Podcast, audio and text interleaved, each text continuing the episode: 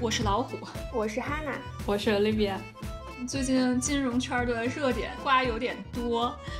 滴滴下架，然后又是社区团购买菜上市，然后央行呢七月九号又是全面降准，然后美债的收益率又跌破了百分之一点三。所以如果现在我们这个节目可以视频化，你可以看到我们三个人的黑眼圈都要比眼睛还要大。我们要视频化吗？我还没洗脸呢。哦，没有，我说如果我们视频化对，你看连洗脸的时间已经都没有了，就知道这个做金融，如果我们哪天要是被开了的话，我们就可以摆摊算个命，讲个相声什么的。哎，真的，我那天看了一下某宝，某宝上面它有硕博帮你代写量化 Python 的代码，一次一百米一百人民币，在某宝上面。哇，我觉得我们仨要摆摊的话，可能你们这个内容合法吗？我们也就二十，可能都没人要。对，对对对，所以我们今天得好好做节目。我们就精心准备了一期，也是一个被大家忽略的，但其实是一个大热点。而且这只股票在以后，可能哪天就，我不敢说爆了，但是可能会。这个股票呢是叫普普文化，普普文化是一个嘻哈公司，所以今天我们就邀请到了 Olivia， 注册会计师 C P A， 是有资深的读财报的经验，帮我们讲讲这个公司。然后还有我们的 Hana， Hana 是人美路子野，对于这个娱乐圈饭圈文化非常的熟悉。没有没有，我并并不是经常混饭圈。你看我俩就是连忙否认自己的人设，怕有一天崩了。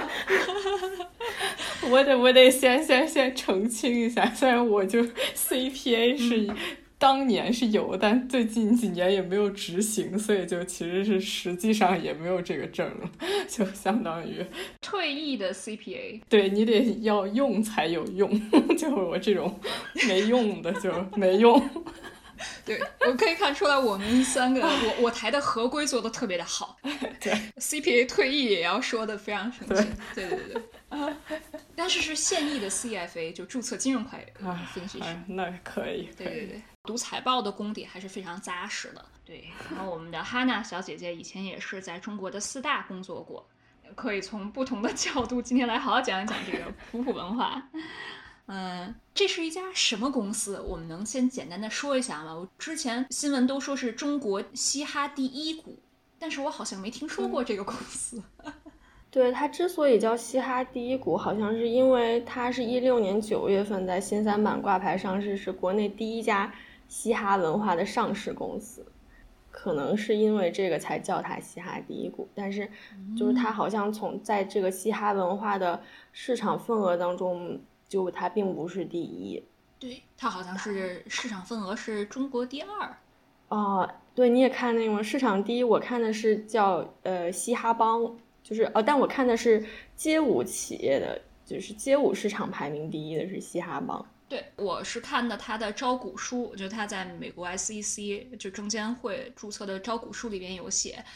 它的市场份额大概是可能嘻哈帮的一半还是三分之一。嘻哈帮他好像是说他已经跟那个腾讯音乐有合作了，然后他主要是街舞培训、潮牌文创、I P 运作等这些领域，然后他主要是就是 focus 在这个街舞领域。嗯、呃，但我感觉好像普普文化他的招股书里是不是写到说他们不局限在某一个领域，比如像街舞，他们就是整个嘻哈文化他们都都想要去涉猎。那所以普普文化它主要的业务是什么呢？它那个财报里写的就非常简单，其实就三个主要的业务。第一个它叫做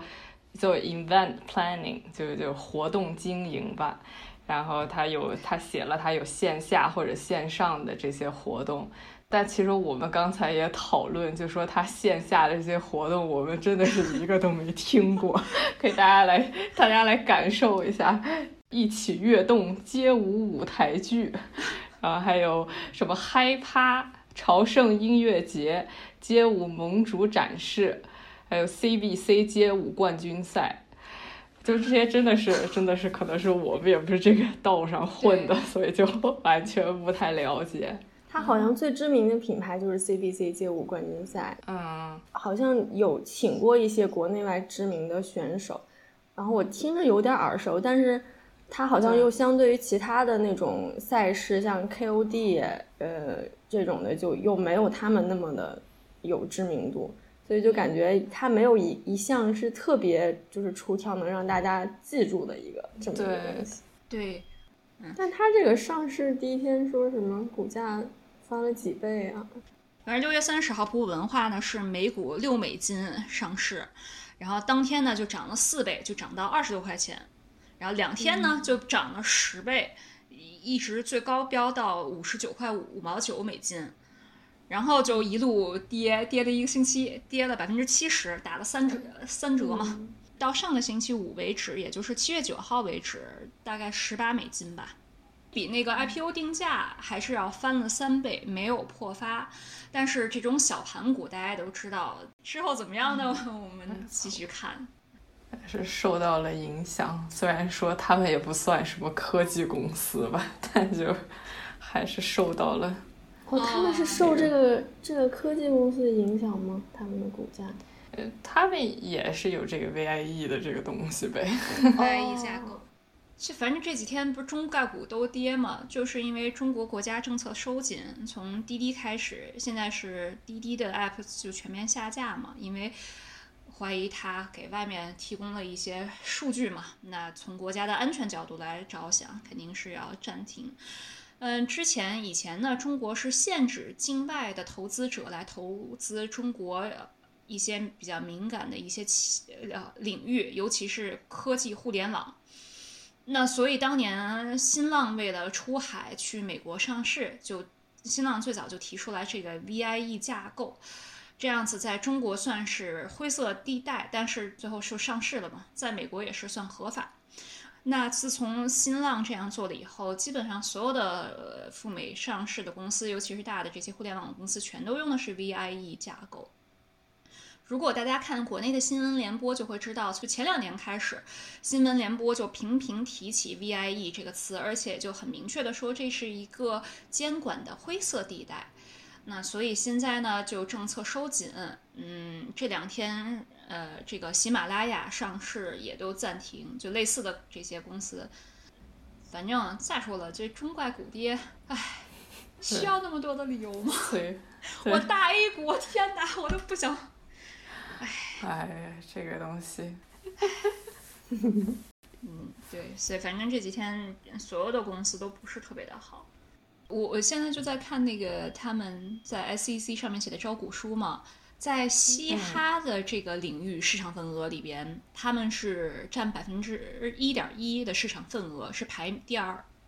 然后排第一的呢，就刚说的嘻哈帮是占百分之二点八，就证明这个市场其实还是一个很小的市场，而且是一个就是大家还是在初期这个很不成熟的一个小众市场里边，你但凡要进到白热化，嗯、像什么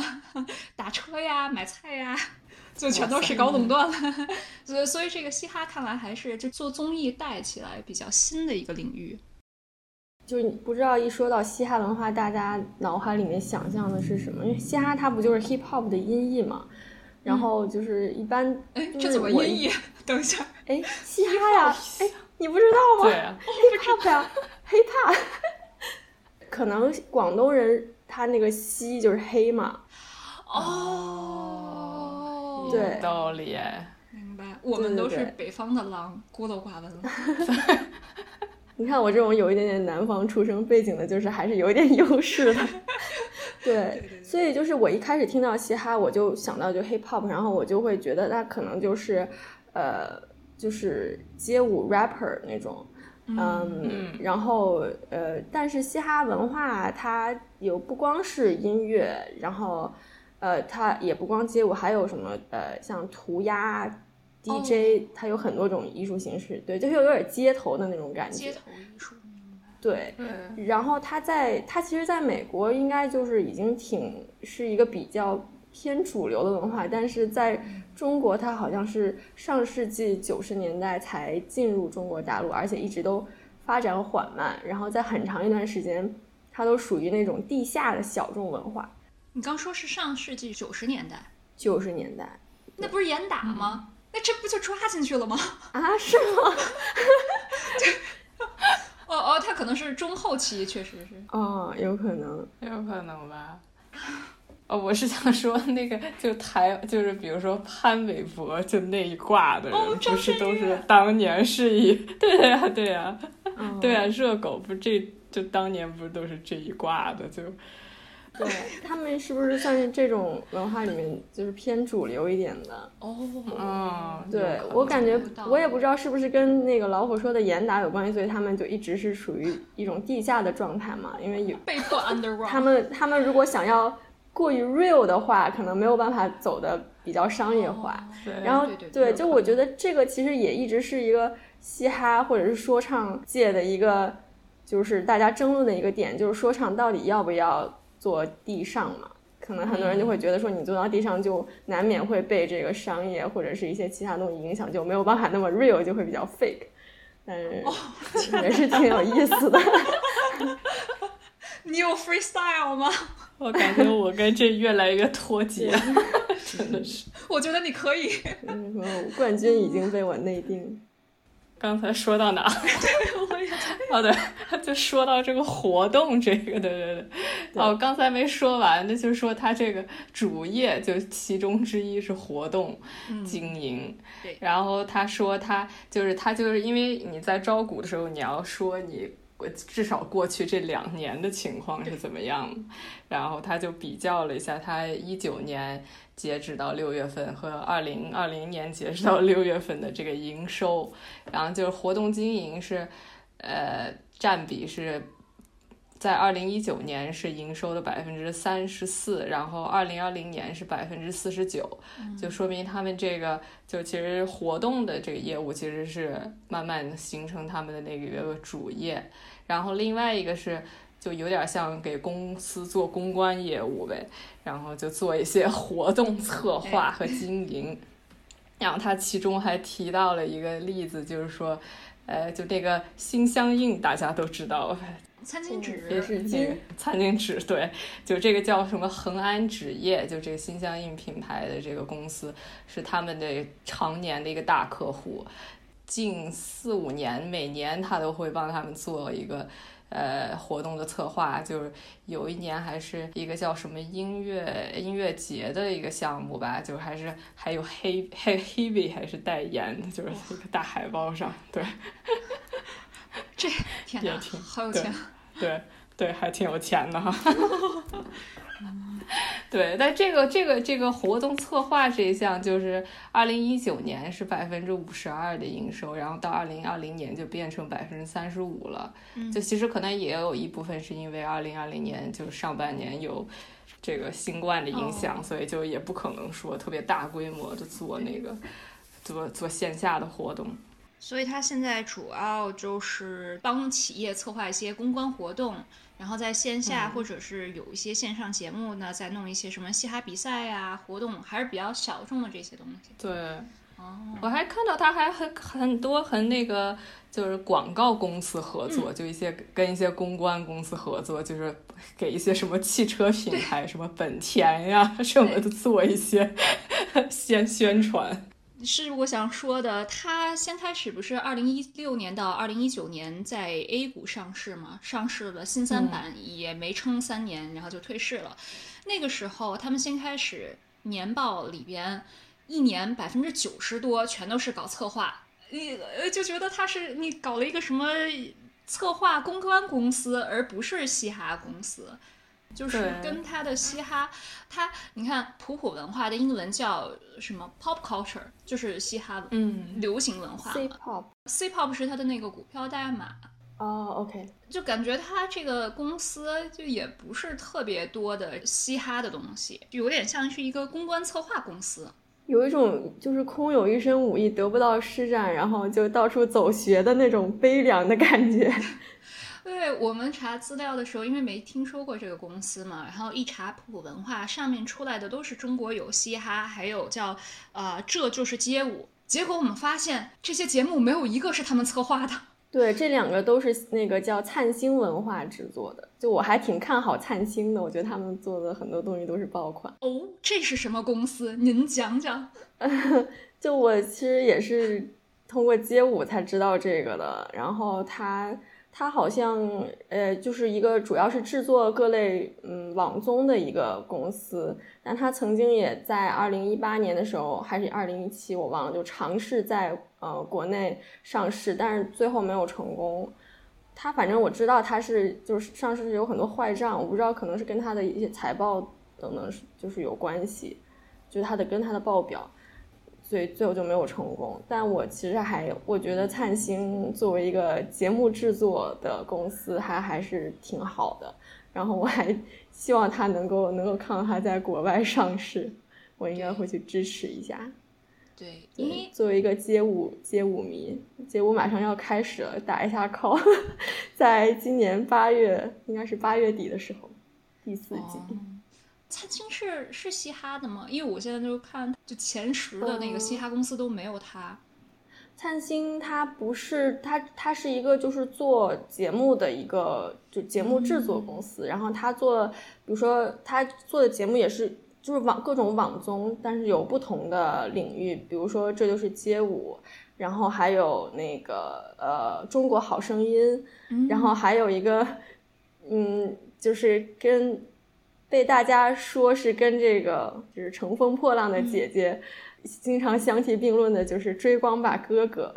对，这三个是嗯曝光度比较大的，然后其他的一些小的也有什么没听说过，了不起的长城爆款来了，对，就是他他虽然也不是每一个都是爆款，但他还有那么几个就是能拿得出手来的，我觉得就光凭着就是街舞就已经很厉害了。了解，好像还有蒙面唱将也是他。所以灿星更注重的是呃线上综艺的节目策划，但是今天我们讲的这个普普文化可能是更关注在嘻哈这个领域里边。对，嗯，甭管是什么策划节目啊，还有做 I P 啊，就是这样。嗯，对，这个领域里边龙头是嘻哈帮嘛，因为嘻哈帮的市场份额是它的两三倍。嗯，是普普文化的两三倍，嘻哈帮其实是有点更主打线下培训教学，开班教你做街舞。嗯，因为像现在中国嘻哈文化产业收入来五个来源，主要是最大的来源其实就是线下培训。二零一九年就是现在有的最新数据是百分之五十四都是来教你说唱 D J 呀、啊，还有街舞涂鸦的这些培训。这个其实是主要是嘻哈帮的业务，也就是现在目前嘻哈市场上面的龙头老大。第二个收入来源比较大的呢，它是组织活动，就比赛颁奖这些，这个就是今天我们说的普普文化的主要业务。而且这个业务像今年是像现在是占 百分之四十一 嘛，就整个市场份额的四分之一。等到二零二四年的时候，预期这个会从 百分之二十六 要变到 百分之三十八。而且像新生代小年轻，你不是大家对嘻哈的认同度和接受度比较高，然后曝光度比较高，所以这个就是为什么他们普普文化觉得自己以后会有比较大的前景的地方。然后还有包括商演，商演的话可能会现在就是 百分之十七 嘛，那到以后也不会有大的变化。这个商演其实不是特别的厉害，商演就是 live house 音乐节这些，这个在嘻哈领域里面的变化不是特别的大，所以主要以后还是组织活动，就线上比赛这些东西会是一个在嘻哈中国的嘻哈市市市场里边前景更大的东西。我我我真的觉得就是如果你说只是说嘻哈音乐本身这个东西其实没什么变化，像美国 Spotify 苹果大的平台里边，嘻哈音乐占整个三分之一，是一个很主流的东西。但是在国内的话，如果就我们刚刚也说了几个能听到的什么，像我们刚刚说那几个台湾那几个人，什么张震岳、热狗、潘玮柏，还有国内的盖，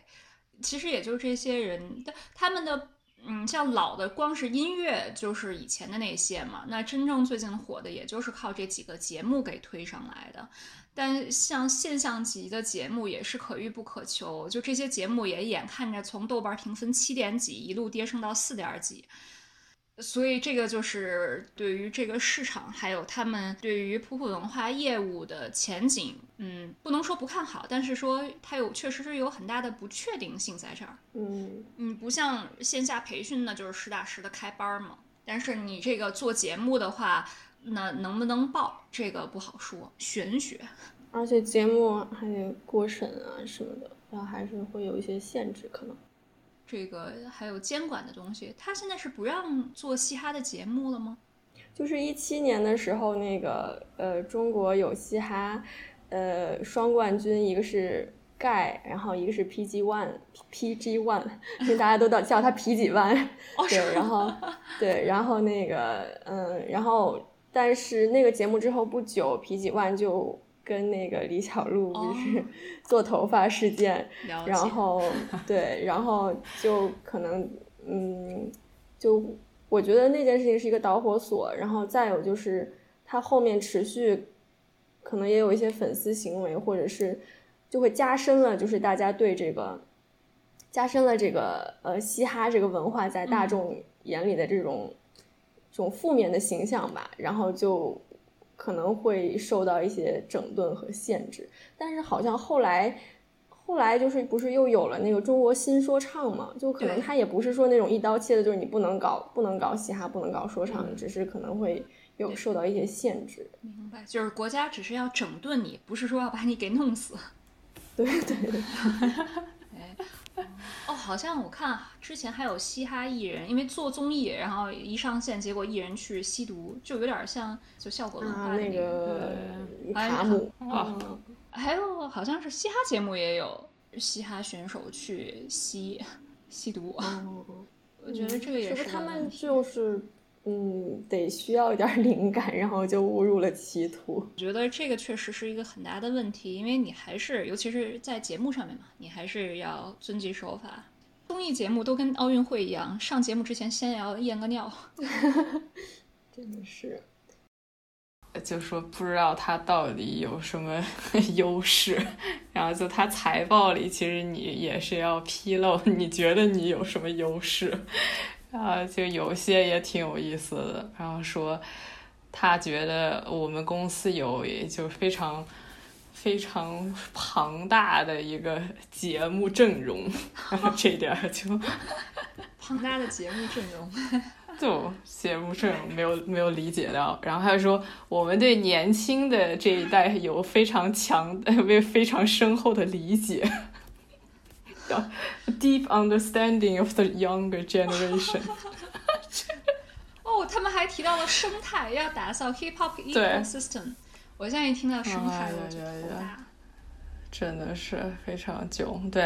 然后也提到了说他们非常有有有一些非常那个忠实的那个公司客户，就相当于相当于我们刚才说的那个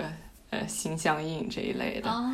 就找他们做活动的。 对, 对就还是老传统嘛，就是策划公关公司嗯，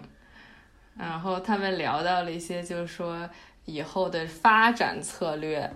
嗯，他说他们想要成为就是发展嘻哈文化的龙头企业，就是至少在中国、oh.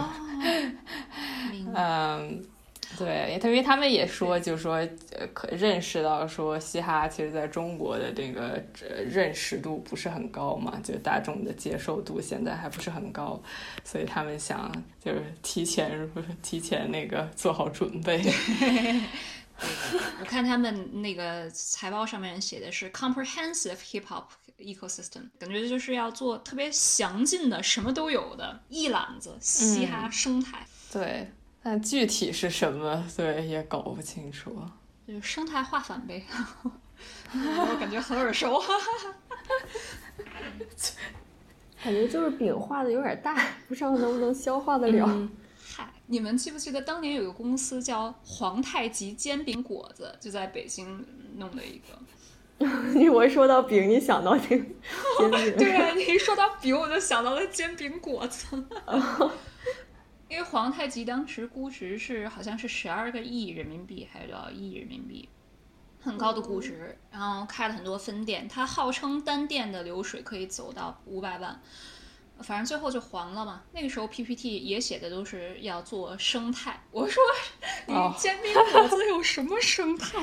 oh. 所以所以我现在看看他的这个招股书的嘻哈生态我也不是很理解，因为他的生态无非也就是做策划节目嘛、嗯、但是主流的这些节目，就是你们刚刚提到这些主流的电视综艺节目又不是他策划的，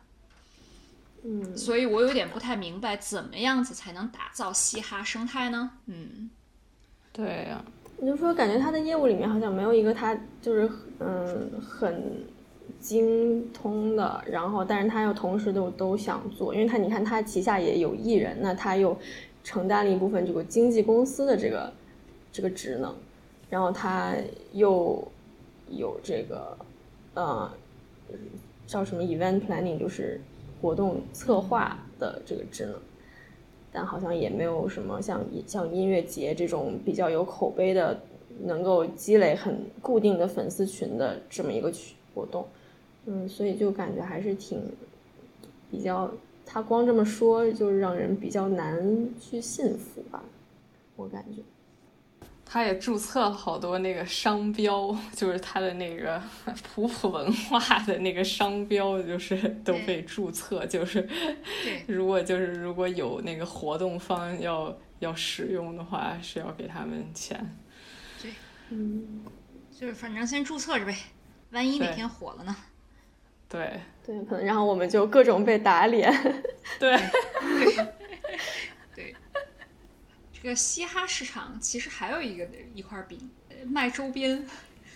嗯，衣服这些，还有大金链子类似。哦，我知道，我知道，就是那个，就是，嗯、呃，我先暴露一下我就是摩托姐姐的身份，我不是特别喜欢王一博嘛，然后他、嗯、他的偶像是那个一个，他有一个就是 rapper 的偶像叫 ASAP Rocky， 然后他就有一个自己的品牌叫呃 Vlone。然后就是我还买过他的衣服，就是他的衣服基本上一出来就是那些你想买那些很很爆的但是已经停产的款都要没有办法在他的网站上买到，还有各种渠道去买、嗯、就是而且还都挺挺贵，都是至少是几百刀起价的那种。我觉得哇塞，对这种周边或者说是嘻哈艺人他创办的这些潮牌应该也是一大块市场，对，可以完完整他们的生态了。就是去他们的音乐节，然后买周边，然后对，然后还能干啥？确实，因为你看现在整个嘻哈文化市场里边，买周边的这个市场份额占是百分之二点四，相当于所有嘻哈产业里边百分之二点多的钱都是买买东西。然后这个数字在二零二四年呢，预期呢会翻倍，变到百分之四点二。这个数字买周边要大过整个演艺经济市场的市场份额。普通的成熟的音乐市场不是都会有经纪公司来签约艺人，然后经纪公司也要赚钱嘛？嗯，你像国，尤其是韩国 K-pop 的那些那些就是著名什么 S M 呀那些公司，他们是盆满钵满嘛。但是在咱们国家里边，我们这个 C-pop 在中国的市场里边，现在演艺公司赚钱呢是特别少，还不到这个卖周边产品卖大金链子的三分之一。嗯，而且这个演艺工作就 M C N 啊签约公司啊，这个市场份额呢会越来越小。我不知道是不是因为跟整个嘻哈市场，它就是跟嗯像女团韩韩国女团的那种是不太一样的一种嗯运营方式。好像咱们那一期就聊网易云音乐的时候也聊了一些这个，就是音乐人的这个，就是之前的方式基本上都是因经纪公司签约艺人，然后你的这些你的这些 I P 全都是在我的手里，就是经其实艺人赚不了很多钱，大部分钱都被经纪公司赚了。然后但现在因为有这个线上的各种的音乐平台，就是好多独立音乐人自己就可以录唱片，然后发自己发行，就是也挺方便的嘛，就自你自己宣传或者怎么样，然后建立了粉丝群以后，你相当于所有的这些版权都在你手里，所以就好多现在可能歌手呀或者音乐人都选择自己独立发行，呃，也不需要也不需要就非得找经纪公司才能帮自己宣传，然后所以就是现在经纪公司的这个份额就越来越少了。感觉也是一个挺好的事情，而且艺术本身就不应该是大规模，就 M C N 网红孵化这个听上去就很对，你你搞音乐搞艺术就不应该是 copy and paste。 嗯，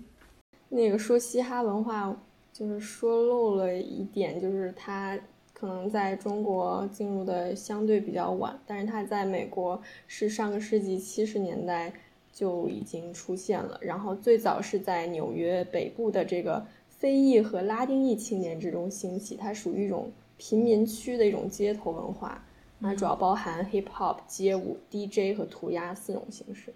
所以我觉得可能它这个文化本身它就是带有一种，就因为它出自于贫民区嘛，是不是带有一种就是那种叛逆嘛、嗯、对对，叛逆的那种风骨、嗯、所以就很容易被打文化打那些监管的擦边球等、嗯、会容易被。所以嘻哈市场在中国还是比较小众，每一家嘻哈公司在整个市场上的份额都不到百分之五，所以是非常分散。那它普普文化的未来是什么呢？就有一天如果普普文化真的做大了，它会是什么样子？国外有没有类似的公司是就是这种目标目标公司可以类比呢？哦，对，就我之前想到的是就是。美国有一个音乐节叫 Coachella， 虽然就是像我这种完全跟这个音乐节沾不上边的人都知道，就可以大家可以想象就有多么的火爆。就这个音乐节，这个音乐节就有点像，我觉得有点像普普文化想要创办的这个这种类型的活动。嗯，就这个音乐节都是有二十多年，不对，都快三十年的历史了吧？就九几年就开始了，在加州的这个，呃，这个地方就每年都举办，就除了去年没举办吧，就每年都能就是召集可能呃几万人，世世界各地的那个粉丝都会去看他们的演出，嗯，就有点像。嗯，就他那音乐节也有好好好好好，就是好几天的这个行程嘛，就是有他有主台有分台，就有一些非常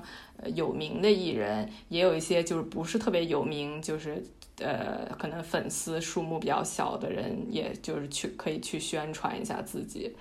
嗯，所以就是就每年都是很火爆吧，就他其实都做成一个。不是就纯音乐类的，就每年好多经纪公司去那边就是为了发发掘艺人的，就有好有些比如说路人呀什么的，就你知道就穿的都对，就那些追这个 Coachella 的人就本来就是可能自己也是比较潮的那种人吧，就感觉呃，所以就每年的那些穿搭呀什么的都被大家挖出来，就是跟那个来学习，就都不只是光是音乐，然后还还关乎一些就是 fashion 呀这些类的。对呀、啊，对啊，嗯，然后就这个这个音乐节，其实，呃，他创办的这个公司叫做叫做 A E G Worldwide， 就是他这个公司，它其实是呃，就相当是有点像普普文化，但是比普普文化的那规模可能就大个几十上百倍了。就它旗下的这个拥有的这些呃牌子，就大家可以看一下，就是这个叫做什么嗯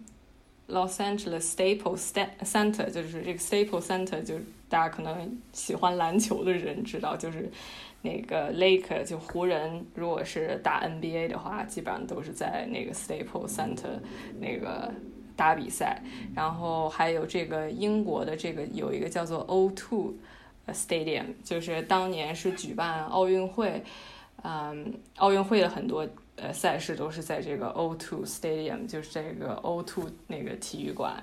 那个办的。然后还有嗯。呃，还有一些呃德国的一些就是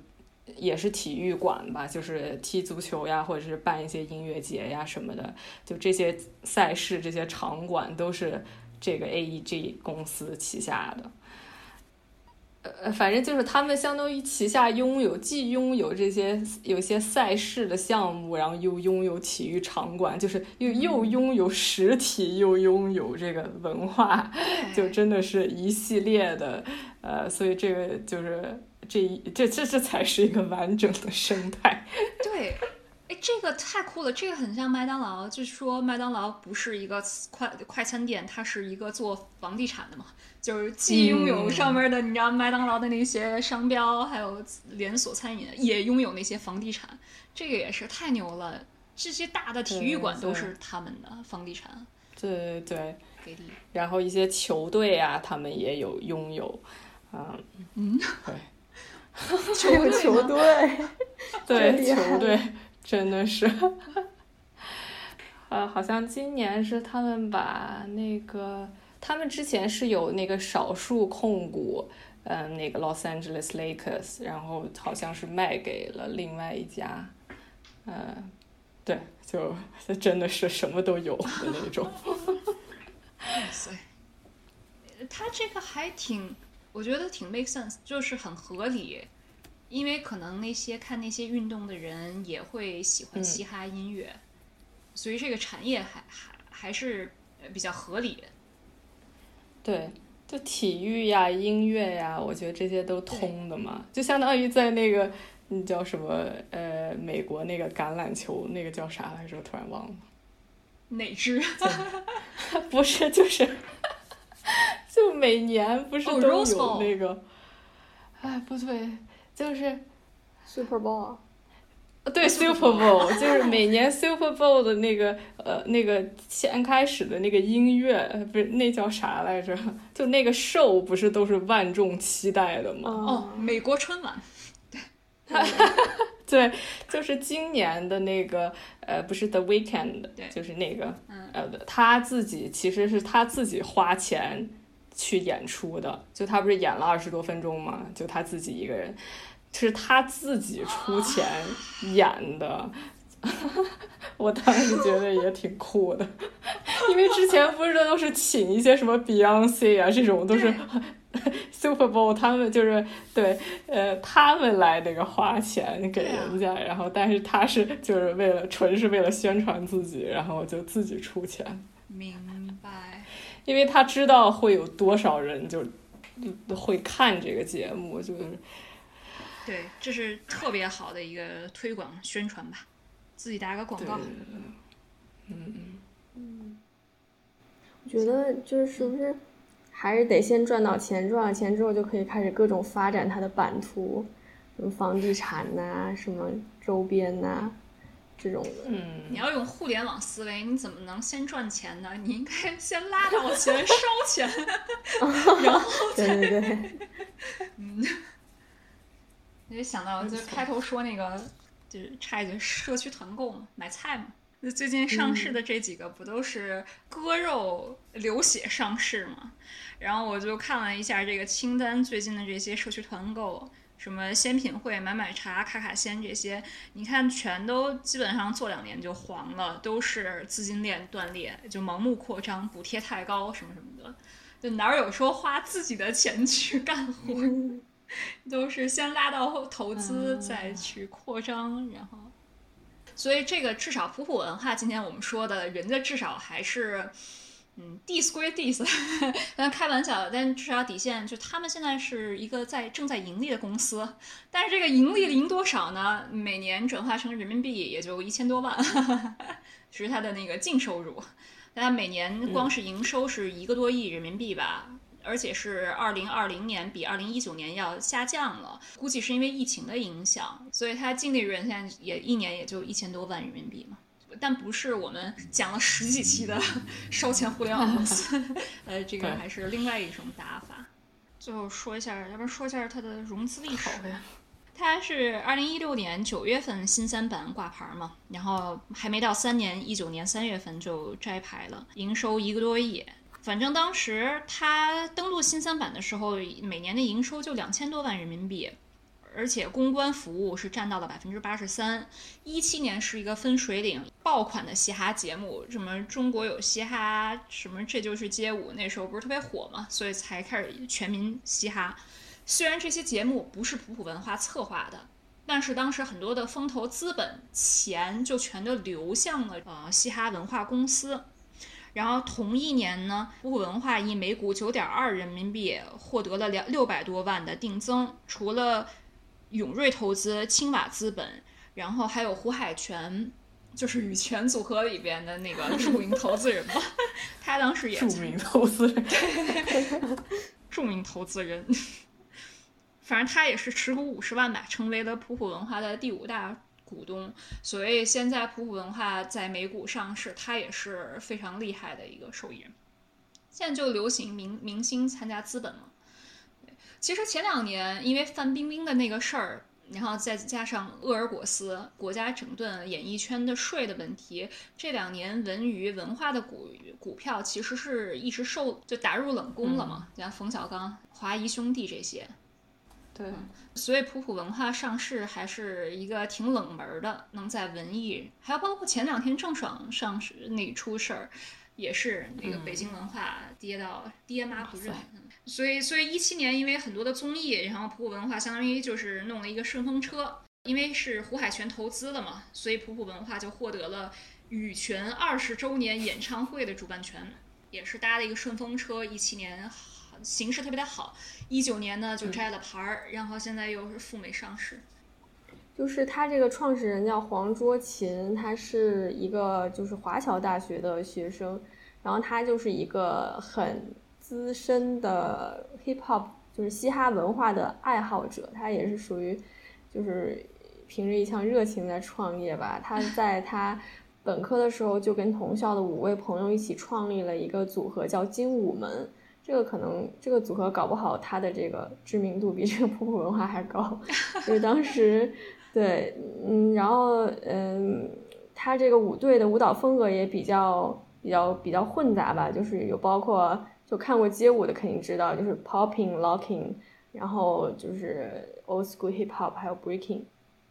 然后主要是表演起舞，嗯，然后在这个就参加过一些节目，然后也在国内的一些大型的街舞比赛当中获得过名次。他毕业以后先是在可口可乐做也是营销策划，这些积攒积攒了特别多的经验，创立的普普文化。而且好像还有动感地带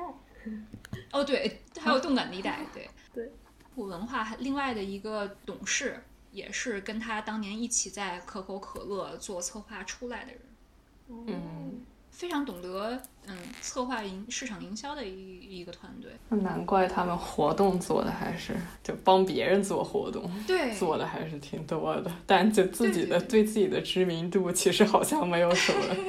帮助。我我估计是像那些策划像品牌商肯定是会比较认识他们、嗯、只是说在消费者在我们这种消费者的眼里可能就没听说过。我们知道的可能就是嘻哈帮，因为嘻哈帮是在嘻哈里龙头，但是他人家是做线下教学的嘛，所以可能更贴近我们这些人、嗯、也不是我们啦，就是我们的听众的年轻小朋友们。哦，我刚才说街舞精武门怎么那么耳熟，你们看街舞吗？就是街，这就是街舞，街就是街舞里不是不是有一个那个小鸡吗？你们知道吗？鸡哥就是上一集，哎，你们都不看街舞，哦，没关系，就对，反正那个那个人挺逗，他就是来自精武门的，啊，这季是街舞有好几季了，是吗？对，就是已经出了三季，然后马上要出第四季。上一上一季里面有一个叫鸡哥的，他特别就是以那种搞笑风出名，然后就被大家对，但后来他，但他作为一个作为一个 B boy， 他并不。地板动作做的并没有很很好，所以就中间还是被淘汰了，但是属于那种就是圈圈了很多粉，然后曝光度比较大的一个舞者，然后他就是来自精武门，跟我们今天这个创始人是师出同门。那他现在怎样了？他现在跟普普文化还有关系吗？你说你说就是鸡哥吗？啊、呃，对，鸡鸡哥应该没有关系，我觉得。他会不会最后就发展成像效果文化那样的、嗯、就是自既自己发展策划活动，但是呢又有点发展 I P， 有旗下有很多拿得出手的艺人？因为他现在说的艺人没听说过啊。对，我觉得他如果要是能够发展成效果文化那样倒是蛮好的，是一条好的出路，可遇不可求啊，是就是看机缘。哎，效果文化上市了吗？没有没有没有，效果文化他们 B 轮融资一九年估值是三十亿人民币嘛，哦，但是后来不是也是已经就是、啊、因为疫情，然后取消了那些海外巡演，然后又好几个人不是又嗯，就是吸吸了一些不该吸的东西。好几个哎、啊，我以为只有卡姆。没有，好几个。对对，然后还有池子是吗？哦，我挺我还挺喜欢池子的。池子离开了而已。啊，离开了，对对对。中信银行嘛，相当于中信银行为了取悦大客户，泄露了池子的个人流水，那这个肯定是很很大的事故了。他们我觉得也可以海外上市，毕竟中国脱口秀这块儿。也可以把这个故事讲好，割一割美国人的韭菜。其实说是割美国人韭菜，美国人真不一定买他的股票，你知道吗？在美华人的韭菜。你小这种小盘股 Pink Sheet 粉单 A D R 啊，谁买呀？你说？我觉得在美国普通的投资者，大家一般看的就是标普五百的那些，或者纳斯达克，就 Q Q 那点那点股票。讲股票其实真的没什么可讲，大家看到的基本面都是那样子的。标普五百一共也就五百个股票， A 五十 也就五十只股票，大家看到的基本面信息，你看到的信息我也看到了，那主要看怎么操作吧，个人理解，还有怎么交易。你会不会看科技的那个，就你比如说你是 day trader， 你频繁交易，那你到底会不会看技术面？那你如果要是长线的话，你能不能拿住？还是哦，对不起，我打雷了，我不知道会不会收进去。啊、我讲讲了二级市场，天打雷劈。呃，我们都没听到。但刚才我这边有一辆车过去，我这儿我这儿刚打的特别大的雷，我都震惊了。好久。所以我要赶快跟，就很坦诚的跟大家。不管你是做长线还是要短线，都要有自己的交易策略。你做短线，那你一定要很精通技术面，班要有很大的时间，别说下了班了，你上班都得要看风吹草动。然后你要是做长线的话呢，就是你要判断，就很多的新闻也都是断章取义，因为写新闻的人，你看他自己的收益率呢？媒体嘛，有些东西还是很很片面，而且你也不知道它背后是希望你做多做空，这都是很有讲究的。反正要有自己的策略就好，就守住自己的信念，真的是对对，没有办法。节目最后呢，插播一则下期预告。下一期我们非常荣幸请到了全世界现在最炙手可热的一家电动车公司，在里边做核心研发的一位专家。那他在这个行业是有很多经验，对国内还有美国的这几家电动车公司都比较熟悉。他本人呢也是博士生出身，希望能从这个行业还有个人的职业发展角度带来一些资讯吧。那我们可以敬请期待。那个喜欢我们节目的听众们，不要忘记一键三连哦，订阅、点赞、评论。